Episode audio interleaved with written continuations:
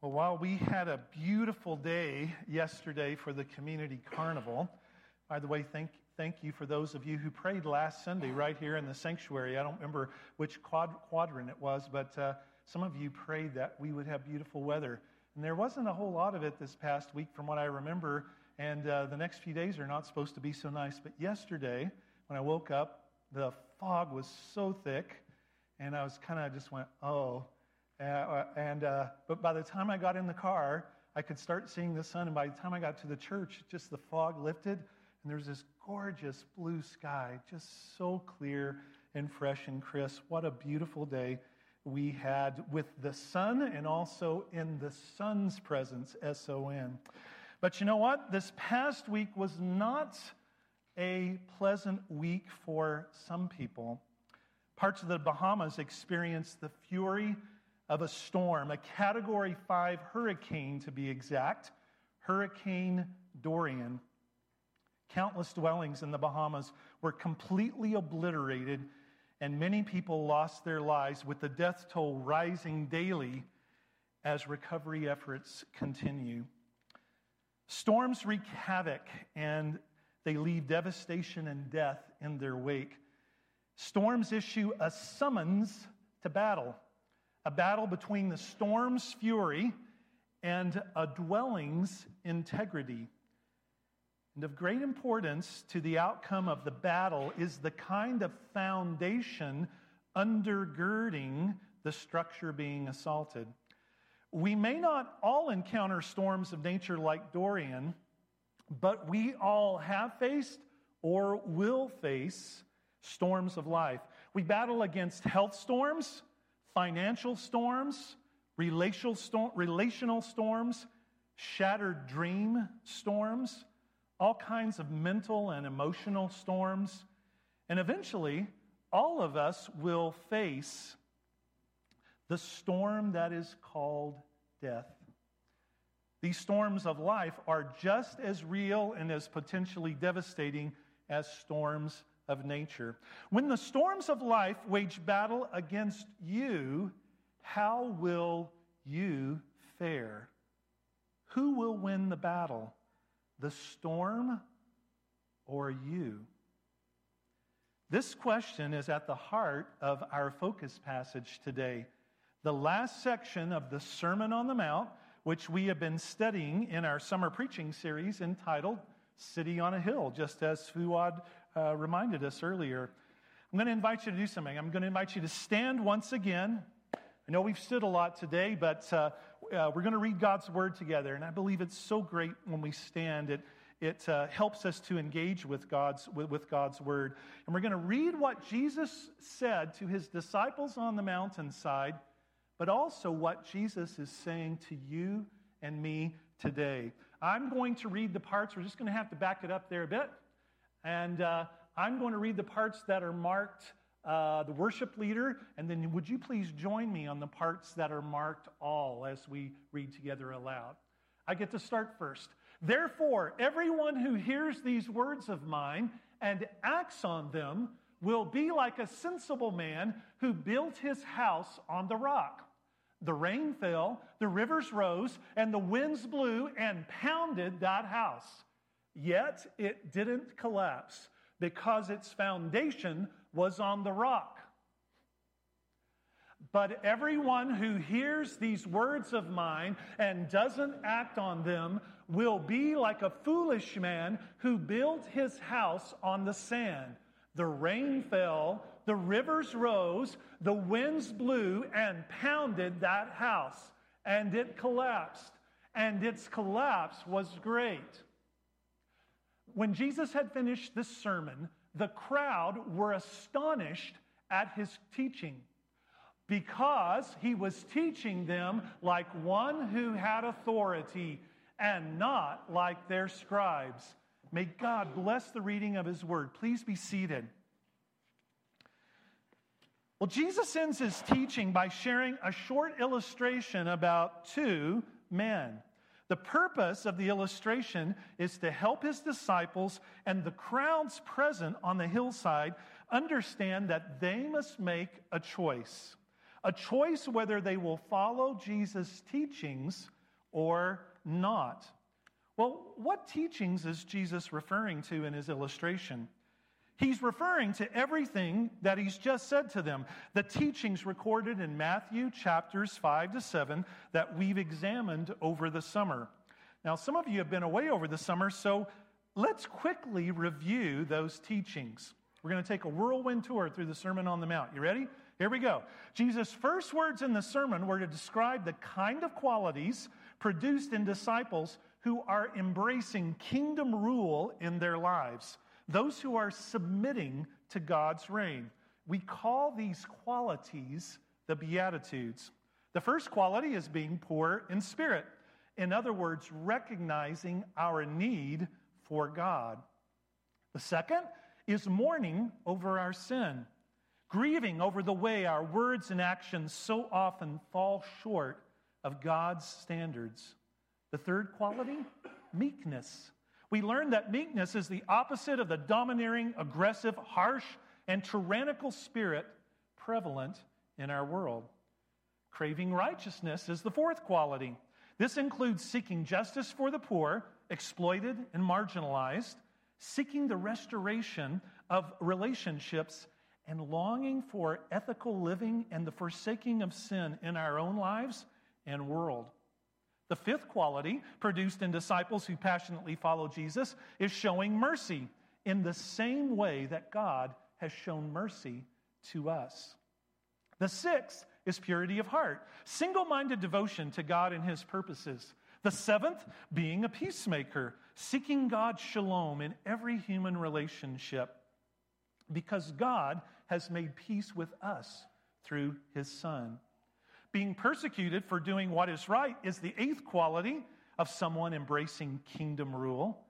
Lastly, enduring and even rejoicing under persecution for following Jesus, even at great personal cost. Well, Jesus continued his sermon by teaching that his followers, you and me, are salt and light. Salt seasons and preserves, and light dispels darkness. As we follow Jesus and become more like him, our lives season the world with his character. Our lives reflect a true picture of God, just as a lamp on a stand gives light to, uh, to, a house, and just as a city on a hill points the way forward for hikers on a dark night. Jesus taught that the superficial, legalistic, and external religiosity of the Jewish scribes and Pharisees was not enough to enter God's kingdom. The righteousness necessary to enter and walk in God's kingdom requires an inner obedience from the heart. Well, how do we live up to that kind of righteousness? We can't. It's impossible. But Pastor Grant reminded us that Jesus has made impossible righteousness possible for those who choose kingdom citizenship.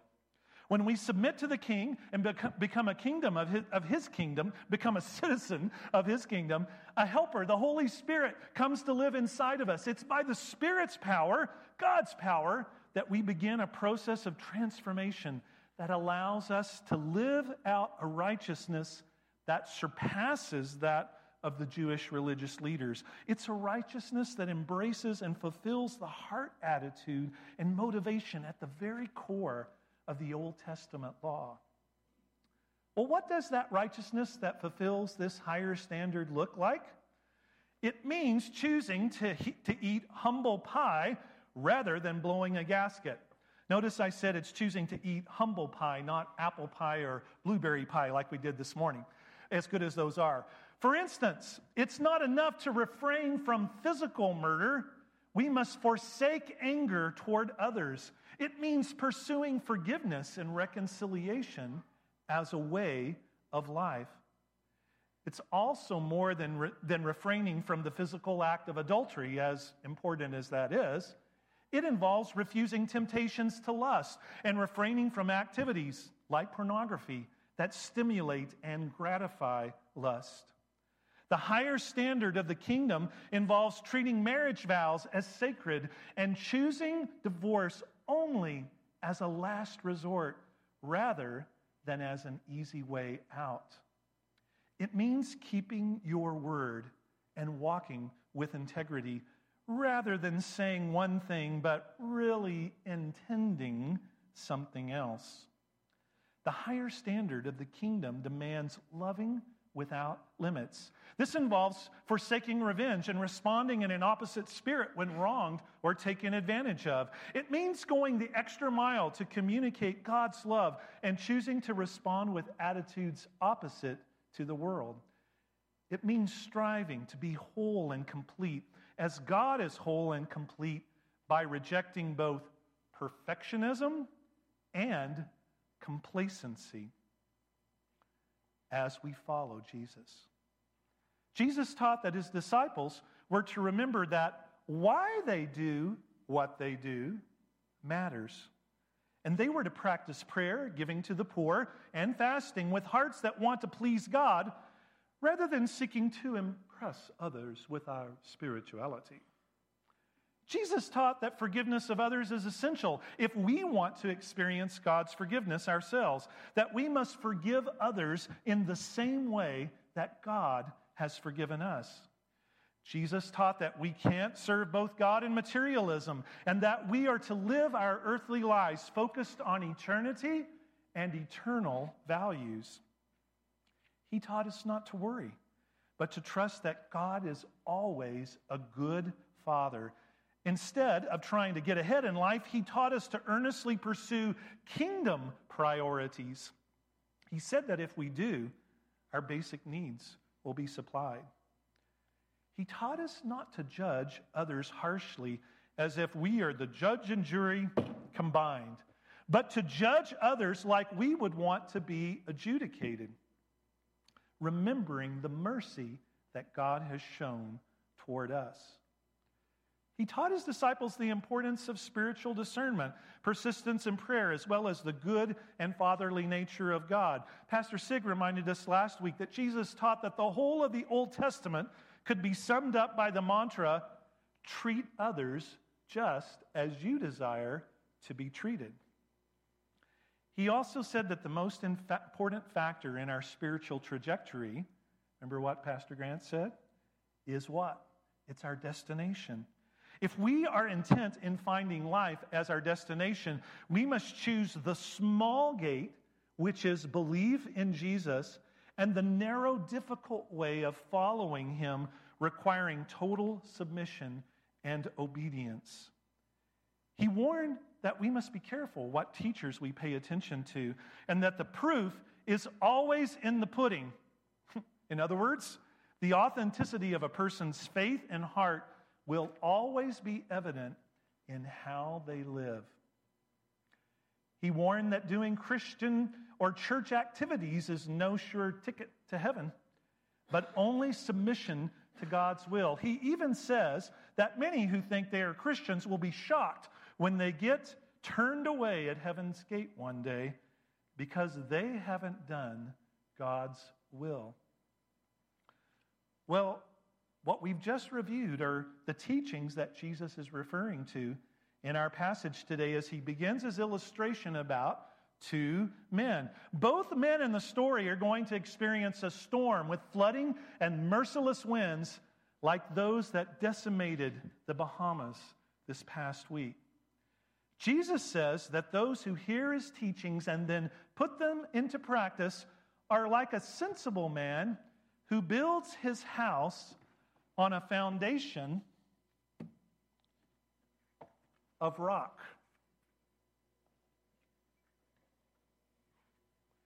In other words, a person who believes Jesus' words and acts on them is like a man who understands that the foundation for a house is the most critical part of the structure. The person who hears and puts Jesus' words into practice will weather the storms of life no matter how fiercely they rage and beat against his or her life. But Jesus also talks about a second man. He says that those who hear his words and don't put them into practice are like a man who chooses to build his house upon sand. When storms assail his house, the foundation is not stable enough to support the structure in battle against the storm. The house loses, and the dwelling comes crashing down. In the same way, the lives of those who ignore or refuse Jesus' teachings will not weather the storms of this life or the final storm of death. Jesus is repeating the message that he has sounded several times during his sermon. He says, You are either for me or you're against me. You're either my follower or you're not. And if you're my follower, the cost of following me is obedience. Well, there were three groups of people on the mountainside hearing Jesus' words that day. The first group was the crowds. The crowds were those who were curious and had come to find out what Jesus was all about. In verse 28, the writer, Matthew, tells us that when Jesus had finished speaking, the crowds were amazed, or your translation might say they were astonished at his teaching. The term amazed or astonished is the passive form of the Greek word ekplesso, which, is, which in Matthew is not an expression of faith or acceptance. It indicates a variety of emotional responses, but not a commitment to follow Jesus as the Messiah. Jesus was calling the crowds, those present who were somewhat interested, to make a decision. He called them to a commitment.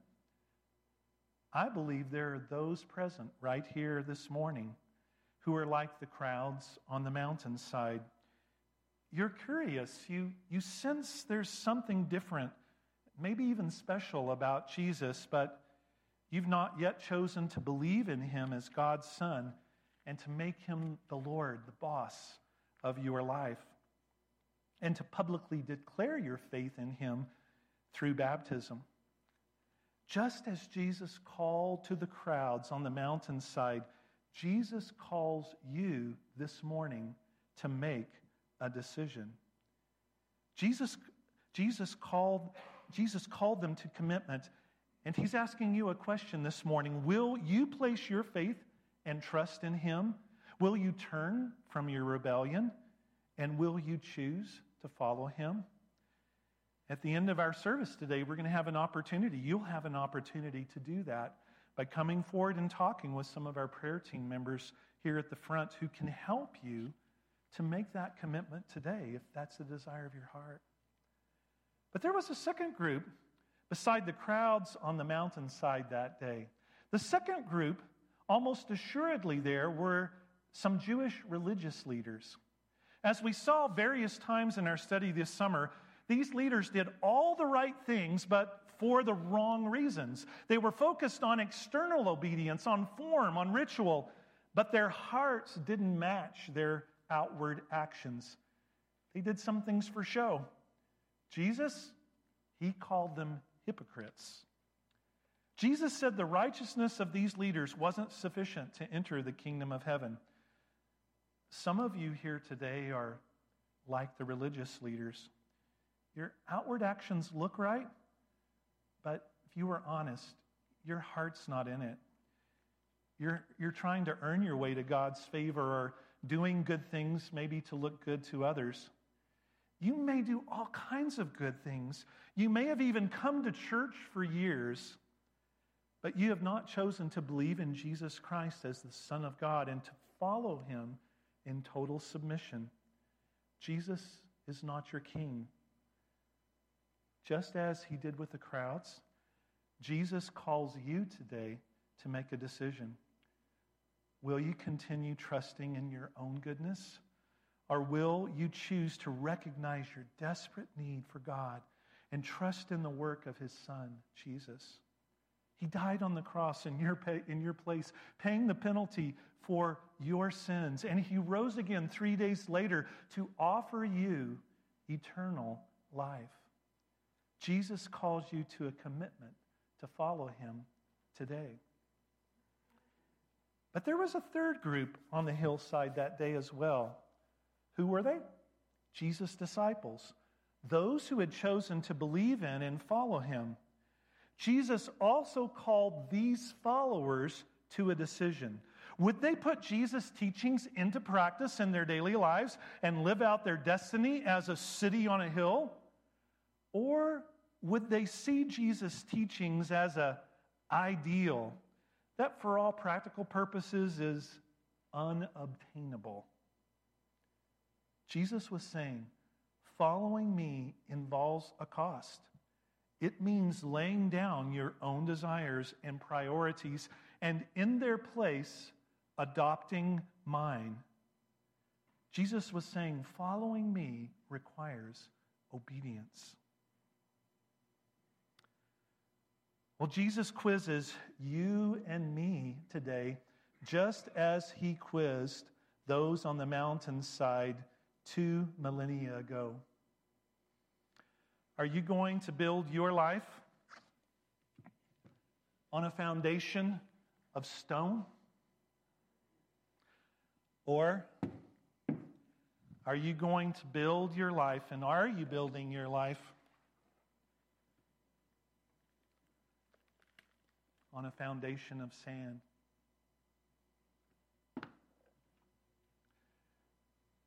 The storms of life are looming. Will the foundation upon which you are building your life stand the test? Let's pray.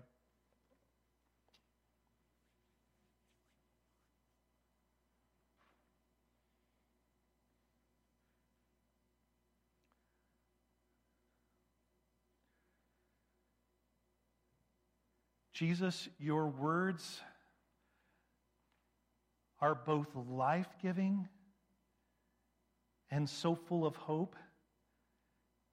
And at the same time, they are so challenging and piercing to the very core of our being.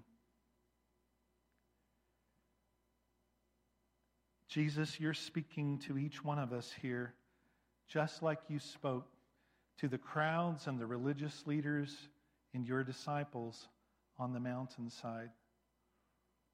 And Lord, you pose the same question to us. What are we going to build our lives on? What are we building our lives on? And are we going to put your teachings, your instructions into practice or not? Thank you, Jesus, that for those of us who make the choice to build upon the rock, that you don't leave us to do that alone, but that you have sent a helper, your Holy Spirit, to live and dwell inside of us and to superintend that process of transformation that begins in our life when we become a citizen of the kingdom of heaven, when we submit our lives to you, Jesus. Father, my prayer is that for each one of us, wherever we are at this morning, that we would hear what you are saying to us and that we would choose life, that we would choose to build on the rock. And we would remember that if we make that choice, that you are there to help us every step along the way. Lord, we rejoice that you are calling us to a life full of adventure. It's not an easy way. The narrow way, the small gate, and the narrow way is tough at times. It's hard. The trail can be so narrow. But Jesus, you have promised to walk with us each step of the way. When it descends through canyons that are too dark, then there's no light left. Jesus, the light that is you lights our way for us. And when we're on the top of the mountaintop and rejoicing and we look back and we see where you brought us in our life, you were there to rejoice with us and to celebrate, even as we are doing today. So, Father, help us to choose to be people who follow your Son with whole hearts And thank you, Lord, for what you have in store. In Jesus' name we pray. Amen.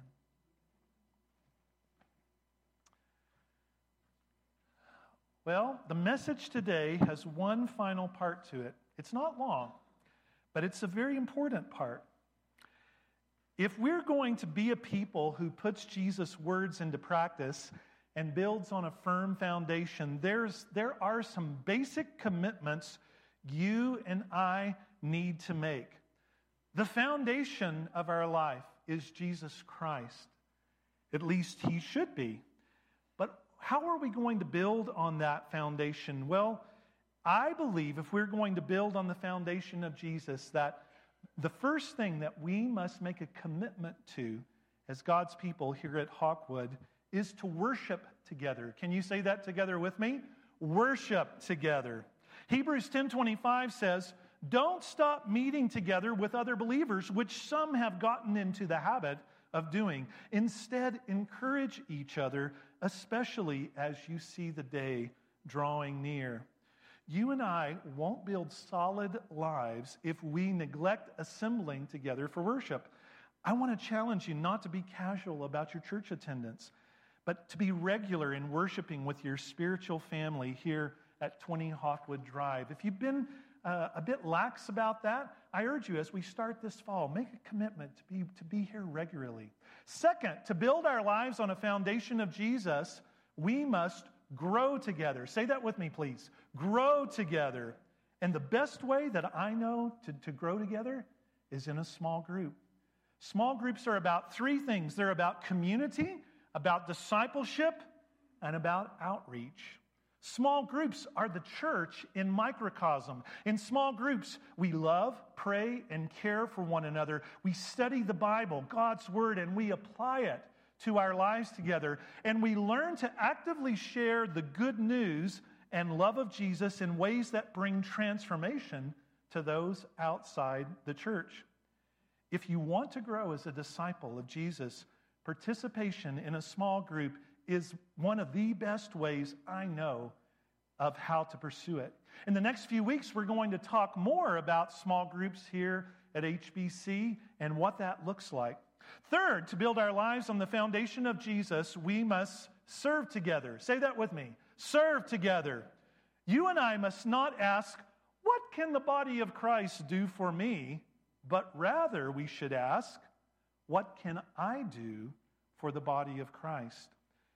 The body of Christ is only healthy to the extent that each member of the body serves others inside and outside the body. Jesus made clear that there can be no spectator disciples. To be a disciple is to serve. Everyone in our church family needs to minimally be serving in at least one ministry of the church. Many of us have the capacity to serve in two or more service roles. The key is to ask God where He is calling you to serve and then get with it. Well, Jesus called those on the hillside to action, and we, the leadership of Hawkwood, is calling you to action today too.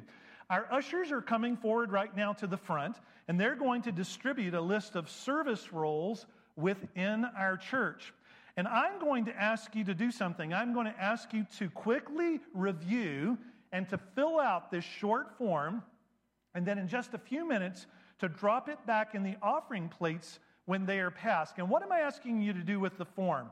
Two things. The first thing is this I'm asking that if you're already involved in a ministry role or roles, and you've chosen to continue serving in that role or roles this fall, that you would circle the role or roles in which you are serving or which you will be serving this fall.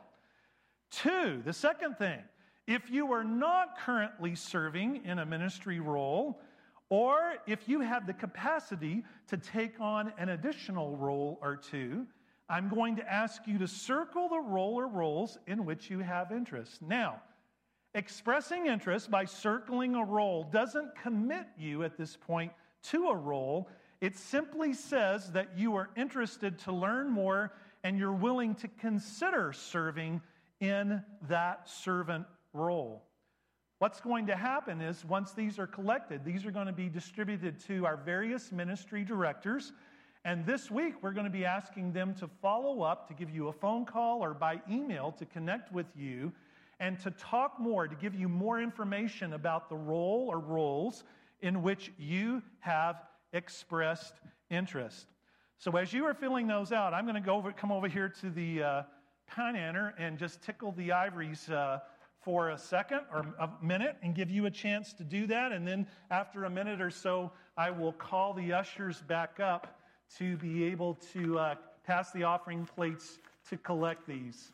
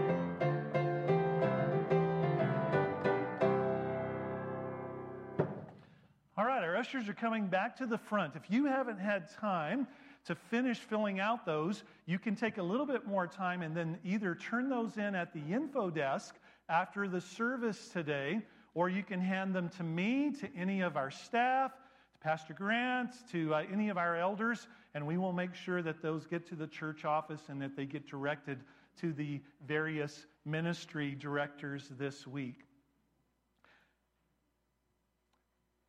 I know that God is going to bless you as you choose to put your faith into action by serving here at the church. So many of you already are. And uh, I know that your hearts of service please the Lord. But we need everybody to be in the boat. We need everybody rowing. Because, you know, if not everybody is rowing, the ones who are rowing, after a period of time, their arms start to, their arms start to get tired. But when we all run, all row together, our ship, this church, can move through the water to accomplish all that God has for us. We can, we can do all the things that He has in His heart for us.